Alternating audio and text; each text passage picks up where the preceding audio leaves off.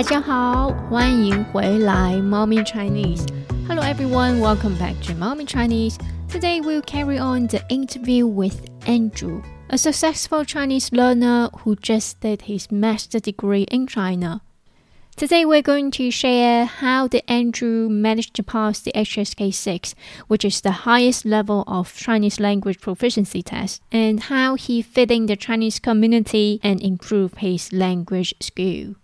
Don't forget to check the transcript on the website mommychinese.com to help you understand the interview better.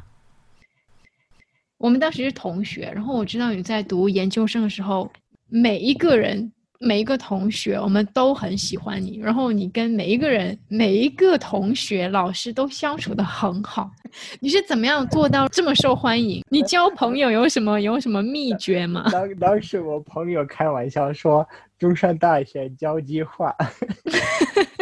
对，交际花说的就是安德烈老师 social butterfly。但是交际花不是，这不是个好词，是吗？有一点，好像说男生说的比较少，一般是说女生嘛。对对对对，花嘛。对对是的，是的，呃，就这样开玩笑的说，没有吧？我自己比较外向，对，我比较 extrovert，嗯，我喜欢交朋友，然后每次到中国心情特别好，就每每天每天心情特别好，而且中国人对我非常好。就很欢迎我，欢迎你，你也很受欢迎，这个也是真的。然后真的真的就，任何帮忙他们愿意帮我。就比如说我刚到的时候，要过中秋节，就还在中国还没到一两个星期，同学王涵他们邀他邀请我和其他朋友去他家过。中秋节就我特别激动，就是中国人真的特别热情，对外国人也特别好，然后每次心情很开心，然后也愿意交朋友，然后中国人也愿意和我交朋友，然后我也很喜欢参加什么活动，参加活动可以交更多的朋友，呃，这样就过得很开心，很开心。其实也有时候被拒绝，就一段时间。什么朋友也不理我，但是，我到中国之前，呃，就我我已经有去某个国家一个人生活的机会。我知道要脸皮以后，我邀请就一起叫很多中国朋友一起吃饭。中国朋友说没时间，呃，有其他事，然后这样十次连续十次，每次都说没时间什么的。就我有两个选择，第一。我就心里不安，就心里很不舒服，觉得他们不喜欢我，所以找借口不想和我出去吃饭。但是我自己给自己说要脸皮厚，不知道有没有事儿如果他们说安德烈，我们不想和你交朋友，不交不再交我们，我就不交了。但是我还是很主动的交朋友，然后大部分情况下是我交很多朋友一起吃饭。或者一起出去玩，我主动的就交朋友，所以这样比较开心。对，融入的很好。参加活动的时候也很容易交朋友。不是所有人像我这么外向。如果你比较内向，或者就有点谦虚，你可以报个活动，然后参加活动，你肯定会和其他人聊天，然后慢慢就可以交朋友。参加活动是个好事。当时我们专业活动特别多，对，我也很喜欢这个。对，中国的大学里面经常有活动，然后就组织大家一起互相认识，一起玩。的，真的，而且有很多 clubs，爱好俱乐部，唱歌、弹钢琴，呃，什么打羽毛球，就各种都有。看你喜欢什么，你肯定会找到的。中国。有个非常好的东西，人多，容易交朋友。你肯定会有像你 common interest。我觉得你说了一点很好，就是要脸皮厚。这是我我的 motto，我的座右铭。对，不是每一个人都能做到，但是这个是可以训练，对，训练出来的。而且在中国这个很简单，因为中国人真的很热情，而且对外国人就愿意帮忙、愿意交朋友、愿意聊天。我觉得，因为从小中国人在一个你周围有很多很多人的环境长大的，因为中国人很多，比如说我们班最多有二十个人，但是你们五十个，容易交朋友，容易交流，呃，所以这个非常好的一件事。失败了你不开心什么的，肯定会有很多人愿意呃支持你。比如说我有个 plan，我我想，呃，我有个计划。想有个 project，中国人不会说你不会，你不要做这个 project，他们也不会说你会失败。我从来没有没有过这样的反馈，就中国人一直鼓励，他们说哦，这个很好啊，你来啊，你加油啊，要什么帮忙吗？就经常是这样。写论文的时候，我在一个致谢，一个 thanks to，我最后一个一段话写了。Thanks to China and Chinese people，来感谢中国和中国人民，收到了很大的欢迎、帮助、支持，从来不担心我安全，就中国也很安全，从来没有过没有被偷，就我很我很喜欢中国。安老师，你好像去过了很多中国很多地方，你刚刚说的东北。浙江，然后广州你也去过了，还有别的地方吗？因为我记得你以前经常 在中国旅游，你去了很多地方玩。我特别喜欢旅游，然后我我读书的时候，特别是在呃东北师范大学和在浙江大学，学习比较轻松，就只不要学专业专业课，只学汉语。所以学汉语的时候就有什么阅读进度，然后你一整天都比较轻松，所以有时间去有时间去旅游。呃，我在呃中国北方的时候去了哈尔滨，现在已经忘了好多地方，去了满洲里。然后在杭州的时候去了几次上海、温州、黄山。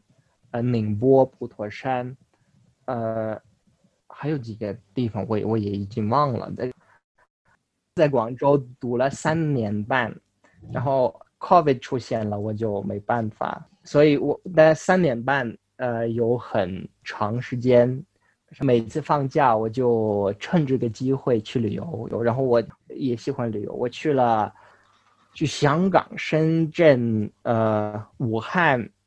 然后我去了昆明，呃，广州周围很多地方我已经忘了。你都去过，你去的地方 比我还多很多，我很惭愧，好多地方我都没有去。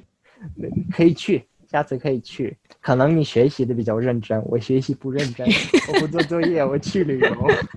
然后我有一次呃迟到了，就去了旅游。然后要回学校，我迟到了两天，因为当时机票就两天之后的机票特别便宜，就我买了。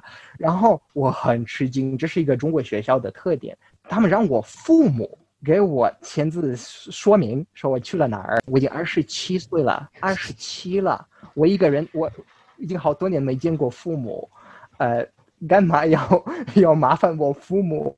这是个非常奇怪的一件事情，因为我已经。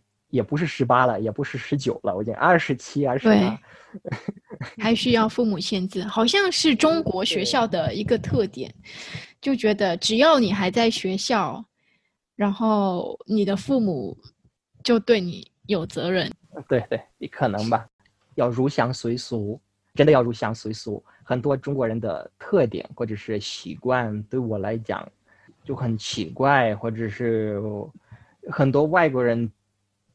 不是这样，他们说我们不是这样，然后怎么怎么样，呃，就还是要入乡随俗。我每次就比如说去中国，或者我在美国也生活过，我给自己说这是你的规则，然后必须要 follow，因为文化也不一样，呃，所以要很 open 就要入乡随俗，理解不同国家可能会有不同的习惯。我也在学习，因为英国很多东西，英国很多习惯，对，比如说英国人很喜欢去酒吧，像之前 COVID 的时候，像英国政府还有整个英国社会应对 COVID 跟中国完全不一样。在中国的话，lockdown 就是 lockdown 嘛，但是我们在这边 lockdown，大家还是会在酒吧。喝酒，啊，完全不管这个规则。就是我作为一个在中国长大的人，在英国刚开始的时候会有点不习惯。我比较喜欢这里的一点是东这，就是别每个人的生活，每个人都不一样，就不要去干预别人的生活。对。可是在中国的话，因为人跟人的关系很紧密。比如说，哎，有人可能会问，哎呀，安德烈，你什么时候找个女朋友啊？然后我也就会经常被问，你什么时候结婚啊？都这么大了，怎么还不结婚？我觉得这个很好玩，而且也也有一个外国人接受不了，你挣多少钱？就很多外国人觉得，哇，我不可以说这件事。但是中国人觉得没有关系。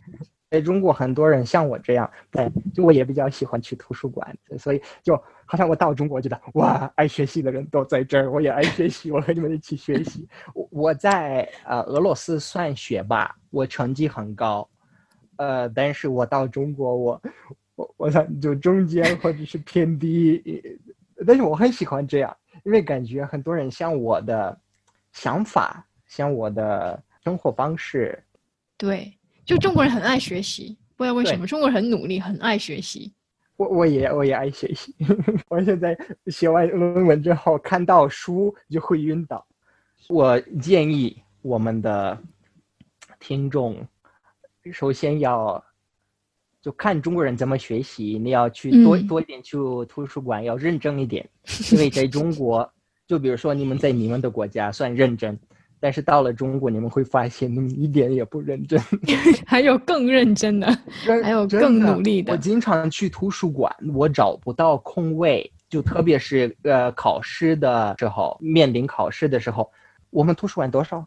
五六楼，我我走了所有的六楼，我真的走了，我走了 半个小时，没有找到，没有看到座位。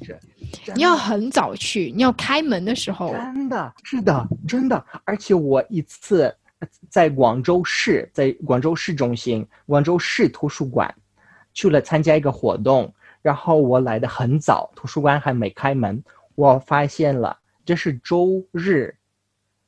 图书馆还没开门，很多人排队，排队去图书馆。对，排队进去图书馆学习，真的很恐怖。我很喜欢这样，也有嗯，可能有不好的方面，但是我我很喜欢这样。每个人可能喜欢的东西不一样，适合的东西也不一样。我还想问问安德烈老师，下一步有什么打算吗？现在呃，研究生毕业了，非常难讲。因为 COVID 之前，我就我去了旅游，然后我去了泰国一个星期，我一出去了，中国就关门了，我回不了，我只有一个背包，我在泰国等了两个月，我觉得哦，可能 COVID 马上就走了，两个月，然后都没走，然后没办法来俄罗斯了，呃，我本来的打算就是在中国毕业，在中国找工作，在中国发展。但是现在我回不了中国，就是其实工作签证如果得到了工一个申请，可以回去，但是回去的很很贵，你肯定也知道，就机票，机票特别贵，就还有要被隔离，隔离也不便宜，所以我我现在想，今年明年也没有机会回中国，所以我。可能会在俄罗斯或者其他国家。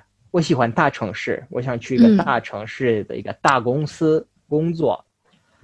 我不是很想做老师，现在不是很想做老师。我我想呃，就去一个大公司，然后在那里开始工作，在那里开始发展。